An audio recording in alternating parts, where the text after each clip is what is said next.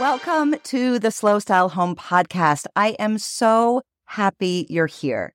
If you want to create a beautiful home that isn't cookie cutter or a trendy copy of someone else's, you're in the right place. And if you don't want to hurt your wallet or the planet to get one of those dream homes. And you can get started with my brand new quiz called Fix My Room. It's actually more of an assessment tool, uh, but the word quiz I think sounds better because it's it's really easy to do. Just answer 20 multiple choice questions and you'll be pinpointing why your room isn't working, why it feels off and why maybe your previous efforts haven't really panned out. Or maybe you're fairly happy with your room, but you want to make sure that your design choices are going in the right direction visit our website at slowstylehome.com and click on the quiz button right at the top. I'll tell you a little bit more about it later in the show. Now, let's dig into this week's episode.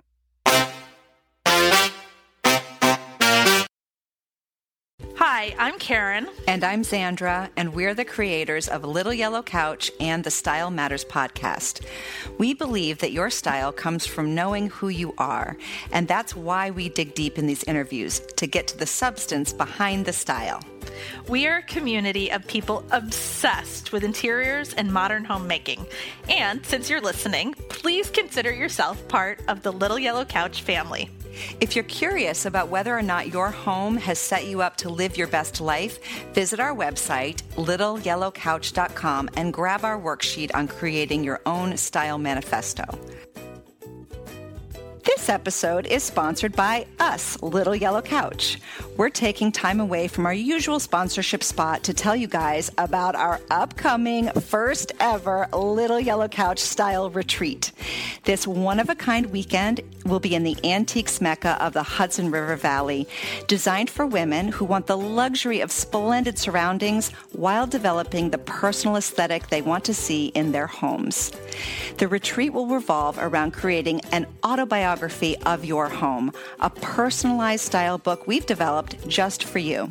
But that's not all, because What Girls Weekend would be complete without great food, a little DIY project, and hunting for antiques. We're going to do all of that too. Set in the gorgeous Woodhouse Lodge, newly designed by Megan Pflug, we're going to make everyone feel at ease and comfortable making new friends who share your passion for all things home. The retreat is October 12th through 14th, and early bird signups begin on our website starting June 4th. If you'd like to know all of the details, visit littleyellowcouch.com forward slash retreat. That's littleyellowcouch.com forward slash retreat. We would love to see you there. Our guest this week is Janet Crowther, author of the book A Well Crafted Home. We talk with her about the difference between DIY projects that you do fairly cheaply and quickly versus those you do to fill your home with heirlooms that will stand the test of time.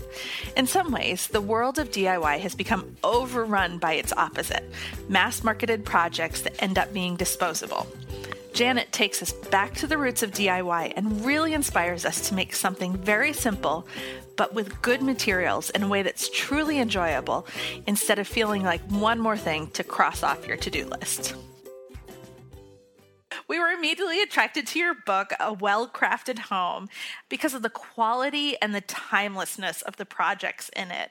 So, why is it important to you to have handmade items uh, as a part of your home? I grew up with a mom who was an avid crafter, a dad who was a carpenter and a builder. And in mm. our house, we always had like project after project going on. Uh, you know, we would like sew clothes and make art and build tables. And like, there was just always something to do. So I guess it's just like my ethos. It's like if I want something, I'll just figure out a way to make it. Mm-hmm. Yeah. And, you know, it's not, I don't know. And so I guess it's important because of that but it's not like I sat down and thought like it's so important for me to have handmade things in my home. It's just like this natural thing that happened in my life. Right. And so I'm just surrounded by things that, you know, I've made with my parents or with my husband, with my kids, and that makes me happy. I love sort of this idea of all the different connections uh, to the objects that are Right. even more than what uh, someone you know coming into your home can see with the naked eye. But there's Yes. these memories attached to them as well. And that's what I really wanted to do with the book too. I wanted to show things that you put your hard work into, you buy quality materials, and then these are things that you pass down, you know, to the next generation. It's not something you want to throw away. Right. Um, and and I love that too. I like things that tell stories and over time add character and and build the story of your home and and tell you know people who come into your home what your likes and tastes are and where you've traveled and um, and so I hope I I did that with this book. I hope people pick it up and say, oh, I I want to make that, but I also want to keep it for more than you know a couple months. right. Right, right, right. Well, I think Karen, you were sort of start alluding to there's there's an overabundance of DIY project ideas out there right now that they start to feel more disposable, like the quick, Right. like let's just make something quickly and And and I think sometimes there's because maybe you're just using it uh, for decoration or you know a temporary thing. You use less quality materials, um, and there's just something to when you invest in some of these uh, really beautiful materials. Uh, the quality of the product and the timelessness that comes out of that. So, Yeah. And then you want to kind of respect it after you do it. You know, it's not like you want to take care of it and um and I think this is just like in the day and age anyway where you're more conscious of what you're putting out into the world and what you're letting go of and keeping and and what it means for the environment. So all of that was considered when making this book. You have a great leather napkin ring DIY on your blog. And one of the things that I love about the project is it came from using remnants. Right. So, you know, so many times, I mean, gosh, my craft closet is filled with bits and pieces of fabrics and leathers and, and things that were from previous projects. And, you know, now what am I going going to do with them? So, uh, so I also liked your sentiment about in this project about how they will age with time and use. Yeah. Uh, one of the beautiful things about leather. And so, what are some of the staple design items in your home that you've collected or handmade that have stood the test of time and have have been become those things that are the details of your daily life? Well, I I will say that the things that I made for this book, everything is in use in our house. I mean, everything is in use. And then I have, um, you know, like gorgeous antique items that my mom has handed down to me from my grandparents, and um, you know, like china cabinets and wood boxes, handmade. And when we moved, it was like, oh my gosh, we get to have things and live with things, and and so. I'm just happy to be able to like kind of spread out right now and put all these items into use.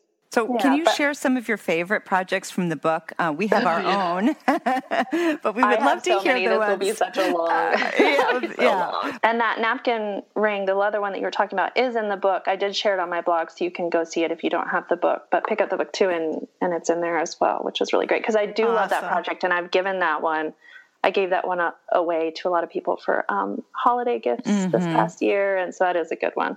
But gosh, I have so many favorites. So let's see. I really like the reclaimed wood bench, which is the first project you see in the book. And I've moved it throughout my house probably 10 times because it's like been in the entryway, it's been at the end of our bed, it's been at the end of my kid's bed so she can climb up and get in. Um, and it's just such a versatile piece that has a lot of character. I like the heirloom linen tablecloth. That's one of my favorites. Yes, I like- love that one too. I know, and I love linen. There's there's a lot of linen in this book because I just it really does stand the test of time, and it gets better with age, and Yeah. it's it's really great to work with. Well, I, I, I Uh, was really drawn to the linen ones too, and I think it's because of what Karen was saying earlier. There's this timelessness to these Yeah. projects that are they're not um, they're not cutesy or trendy or funny. They're they're just well made and sim- there's a simplicity to them Yeah, that that feels so good. Like I can, you know, I can feel the linen in my hand as I'm looking through the book, or the leather. You know, it, it just, it's, it, it, it just feels good. Yeah, and it's not, and it is. Um, affordable. I've put in the book my sources for mm-hmm. the linen. You know, people think of linen, oh, it's so expensive, but like you can get it down to like five dollars and fifty cents a yard for mm-hmm. a decent yard of linen, and and that makes you know I I, I did a um, linen duvet in the book, which is a lot of yardage, but it's cheaper than going to buy a nice linen duvet at the store. Mm-hmm. So I think it is um, approachable, more approachable than people think. Right, right, definitely. So what what would you say to someone who is sort of interested in doing more DIY projects, but you know, it might be a little daunting to look at how gorgeous these things are in the end. is is there sort of a range of skill level throughout the book? There definitely is a range, and and what I really wanted was to show you something that if you came into your home, you wouldn't think that somebody made that. Right. You know, it wouldn't be like, oh, that's a DIY project in a negative way. It's like you right. can be very proud that you made this thing. And, um, you know, I tried to break it down very easily with each step by step, but it's definitely beginner to advanced. I just really wanted the things in this book to feel approachable, but also not crafty. Right. And I like right. the word craft. I'm not shying away from it. I just, I didn't want it to feel like, oh, you know, oh, I made this. It should be something that you're really proud of. Well, that sort of leads to a question we had also about inspiration and where do you get your inspiration from? Mm-hmm. And more specifically, I guess I was wondering, do you do you, do you typically have a need in your home like um, mm-hmm. oh we need a bench for the hallway because we don't have a place to sit down to tie our shoes and so therefore that's your inspiration to make something or are you just do you just make things for the sake of making them because you love do, it I, it's kind of all of it. It okay. definitely is like a lot of the things I made for this book and a lot of the things I make for my home in general is trying to fulfill a need. Like, uh-huh. you know, we I wanted a a really beautiful cutting board for our kitchen, but I didn't want just like a flat one and I don't want to spend $300 on a thick one and so I made this footed one in the book which I really love and that came out of a need and then trying to figure out how to make it um, you know look look the way that I want it to and, and working out like problem solving that way. Right. Um, I also, I mean, I'm like an avid like reader of magazines, Pinterest, like mm-hmm. I devour Instagram. This information, like every night before bed, I'm just like scrolling through the internet and trying to remember, you know, these things or tagging them and whatever. And that, in a way, you know, it goes in your brain and it swirls all around, and then something comes out at the right moment when you're trying to make something. So it's like a little bit of everything. Yeah.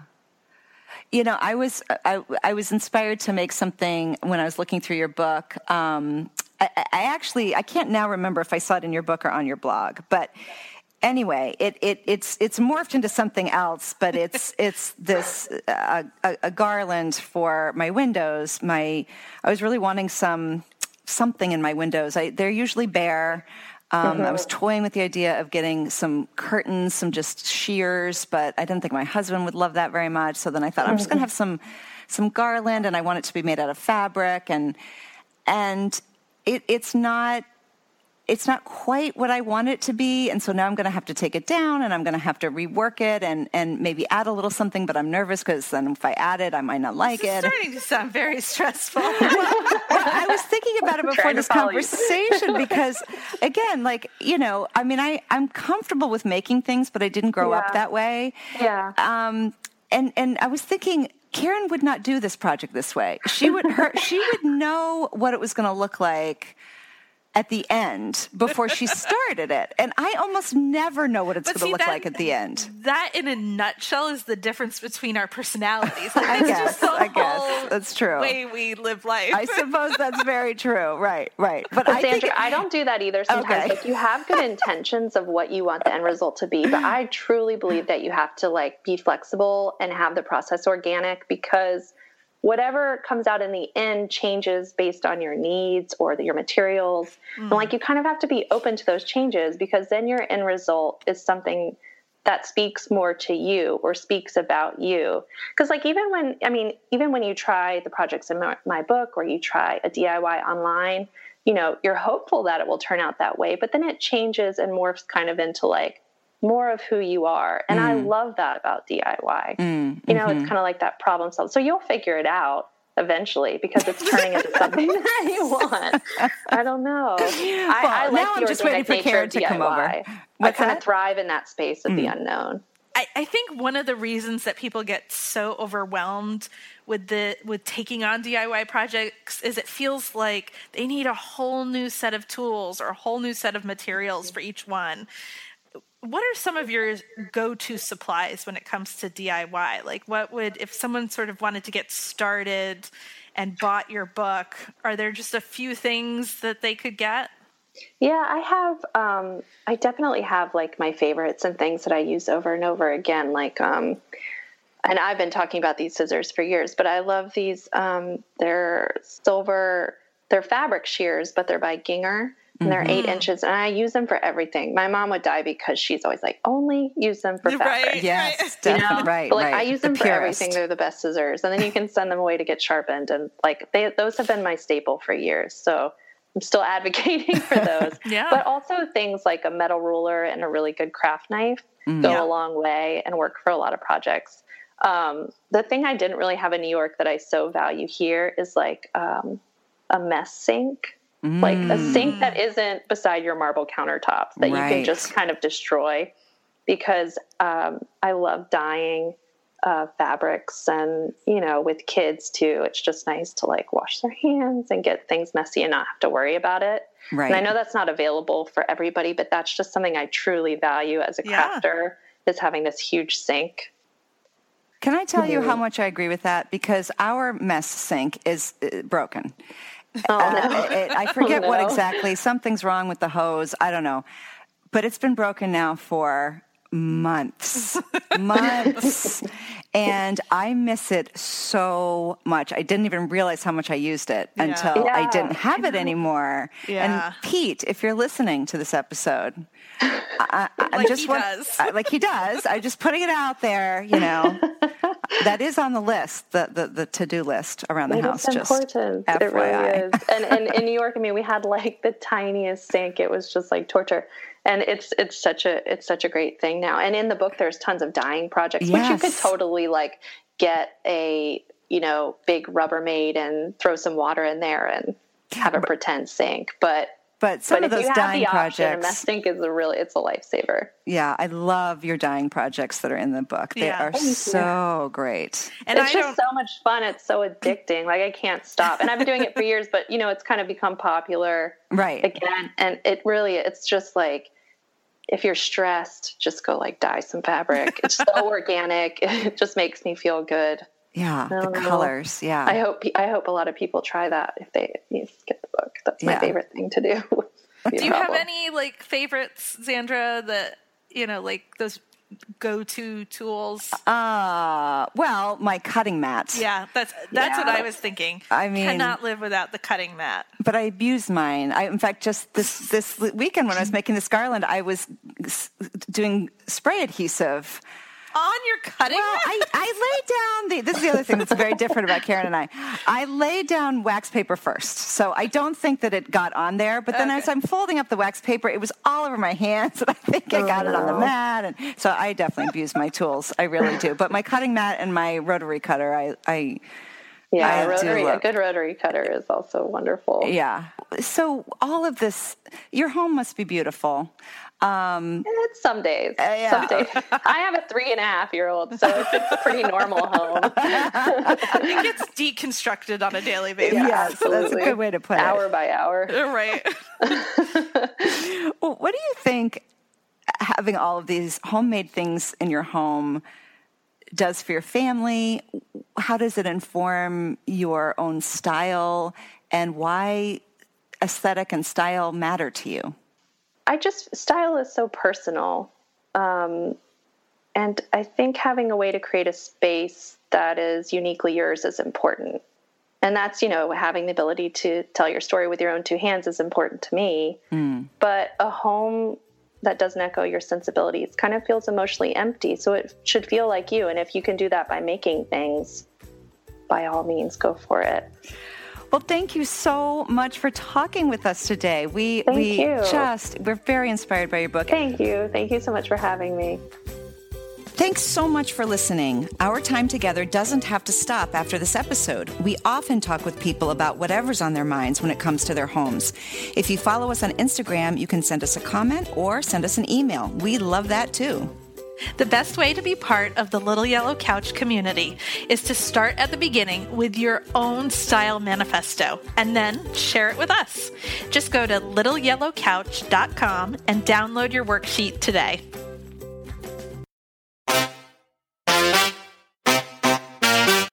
Thanks so much for listening. I know your time is valuable and I really do appreciate you spending it with me. And please, please, please take a minute to leave a review for Slow Style Home wherever you get your podcasts. It honestly does help keep this show on the air, and your feedback is highly valuable to me. Have a great day, and I'll be back in your earbuds soon. Bye for now.